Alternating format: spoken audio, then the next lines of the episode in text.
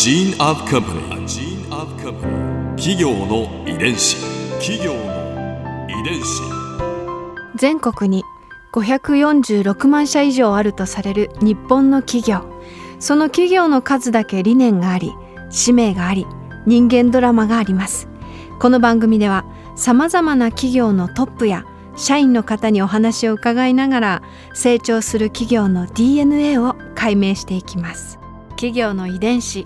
ナビゲーターは私千葉なクララとクオン株式会社代表の武田隆さんです。武田です。よろしくお願いします。え今日は株式会社ルネサンス代表取締役社長執行役員吉田正明さんをお迎えしております。よろしくお願いいたします。よろしくお願いします。今回はルネサンスの今とこれからについて伺います今ルネサンスが力を入れていることはどんなことですか？そうですね。あの、うん。生きがい創造をまあ理念のもとに、はい。えー、喧嘩を通じて、えー、まあ社会課題を解決するという思いで、えースポーツクラブ事業以外の領域にも参入しております。あ。そうなんですね、はい。で特にあの介護リハビリ事業、うん。それとの研究開発事業、これは特にシナプソロジーという脳トレーニングですね。うん。それとまあ地域のまちづくりなどをの展開に今力を注いでおるという状況であります。なるほど。の今のお話の中にあった介護リハビリ事業とは具体的にどういったことをされてるんですか、そうですね。あの、うん。特に今の、まあ、世の中考えていきますと高齢化というのが非常にこう進んでいくうん。うん。中でいきますと、やっぱりその従来あったこう介護という考え方をちょっと変えていかないと、えー介護っていうのはまあお世話する介護じゃなくてうん。当社が考える介護っていうのは、まあ、介護から脱却できたりですね、うん。でそれ以上進行しないというこうポジティブなこう介護のあり方っていうのを考えて現役事務っていうのを今スタートしてます。うん。でこれもあの今20施設超えましたけど、それにこう共感を持たれたフランチャイズの方も今増えつつうん。あります。へでこれあの当社だけでやってもですねなかなかこう数っていうのは増えないんですけどそういう地域の思いのある方が一気にこう増えてくると、地域でこういった元気事務っていうのがこうできていくと今あのある課題ということに対しての解決策の一つにもなると思います。えうん。うん例えばあの当社に通われてる、えー元気事務に通われた要介護3の方がうん。一番こうベストなこうストーリーとしては、えー介護から脱却されてうん。で当社のあの江南中央クラブにフィットネスクラブに入会され直しました。すごいですね、これはあのすごいと思います。でこういったのはこれ本当に今の一番大きなうん。変化の例ですけど、例えばその、まあ、お年寄りっていうのは、えーまあ、家に引っ込めば引っ込むほどやっぱり体って弱ったり、うん。やっぱり一気にこう、まあ、老け込んでっうんていうふうになりますけど、まあ、元気ジムなんかはうん。こう3時間ぐらいまあ来ていただいてうん。機能回復トレーニングとあのシナプソロジーという脳トレーニングですね。うん。これが当社が開発したプログラムなんですけどこれをセットでやることによってまあ非常にこうその時間ということを、まあ、あの苦じゃなくうん。楽しみにやっぱり来られてうん。で人のコミュニケーションもそこで生まれますから、まあ、できなくてもこうキャッキャッキャ笑いながらうんされてるお年寄りっていうのは間違いなくこう家にいてるお年寄りとは違う,、う状況なんですね。うんフィットネスは筋肉だけじゃないんですね。えあのもちろんそうです。こう高齢化社会は日本の社会的な問題とされてますけどフィットネスでこう体を改善していくことで気持ちも元気になるっていうのを40年間こう見てこられた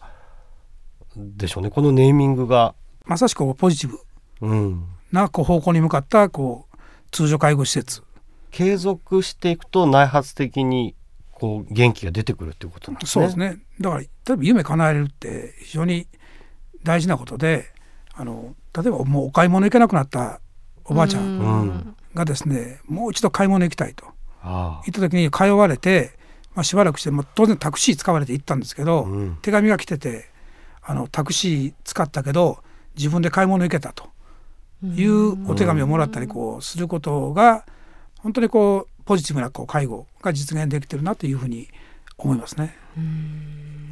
フィットネスの考え方で解決に近づく課題がたくさんありそうですね。そうですね。あのこれもやっぱりどう広がるかというのが問題でですね。あのまあ広型っていうのは新しくこう取り組むこともあれば、まあ、地域とこう連携していくようなこともやっぱりしていかないと、うん。なかなかこう民間だけで対応できないことっていっぱいあると思うんですね。で当社も例えばあの自治体の方に健康づくり教室っていうのを提案してうん。でこれに集われる方は、まあ、お年寄りが結構多いんですけど、うん。まあ、そういう方が当社が出向いたり当社の施設休館日に来てもらったりして運動する機会っていうのを作るんですね。うん。でその方たちはもう間違いなくフィットネスクラブに入会しないと。もう断言されるような方ばっかりですけど、うん。一回接点持つとやっぱりものすごい興味持ってうん。次を楽しみにしてくれるんですよね。うん。でそういう健康づくりにこう出会う場がなかった人たちに対して、うん。そういう線をつなぐっていう行動も本当大事だと思うんですけど、まあ、それは当社は今もう67年になりますけどしっかりこう根付いて今地域にそういうアプローチをしてフィットネスを広げてるという状況になってると思いますけどね。企業の遺伝子最後になりますがこれは皆さんにいつも伺っている質問なんですけれども100年後の未来ルネサンスはどんな会社になっていると思いますか？またどんな会社になっていてほしいですか？あのまあ、今までお話ししましたように、まあ、あの生きがい創造ということの中で当社はまあ現状に満足することなく、まあ、これから将来も見据えて、まあ、仕事の組み立てというのはしていきたいと思ってます。うん。でそれと、まあ、100歳時代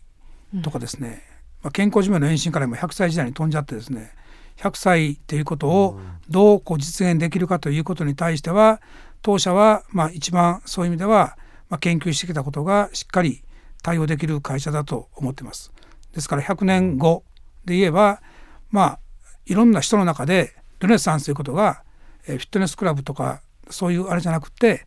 普通の一つの言葉としてうん。ルネサンスという言葉が当たり前に喋られるような会社になりたいというふうに考えてます。今日はどうもありがとうございましたありがとうございましたあり。がとうございました。ここで Clara's Viewpoint 今回吉田社長のお話の中で私が印象に残ったのはやっぱりこれですねフィットネスで自治体のまちづくりをされているということですねなんかこうフィットネスの可能性を感じるというかこうそういう空間が街に一つあるだけで人の動線が変わってお年寄りが元気になったりでひいてはこう街が全体明るくなるというお話があって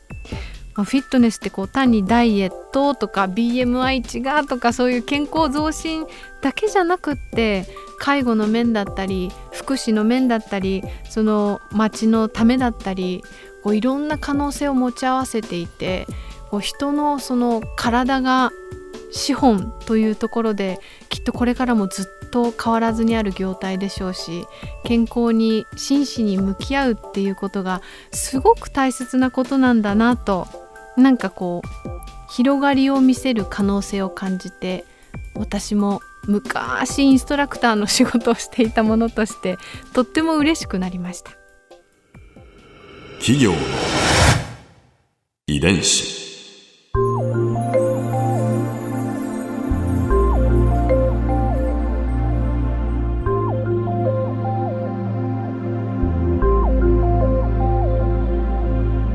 この番組はポッドキャストのほかスマートフォンタブレット向けアプリ JFN パークでも聞くことができます。お使いのアプリストアからダウンロードして企業の遺伝子のページにアクセスしてみてください。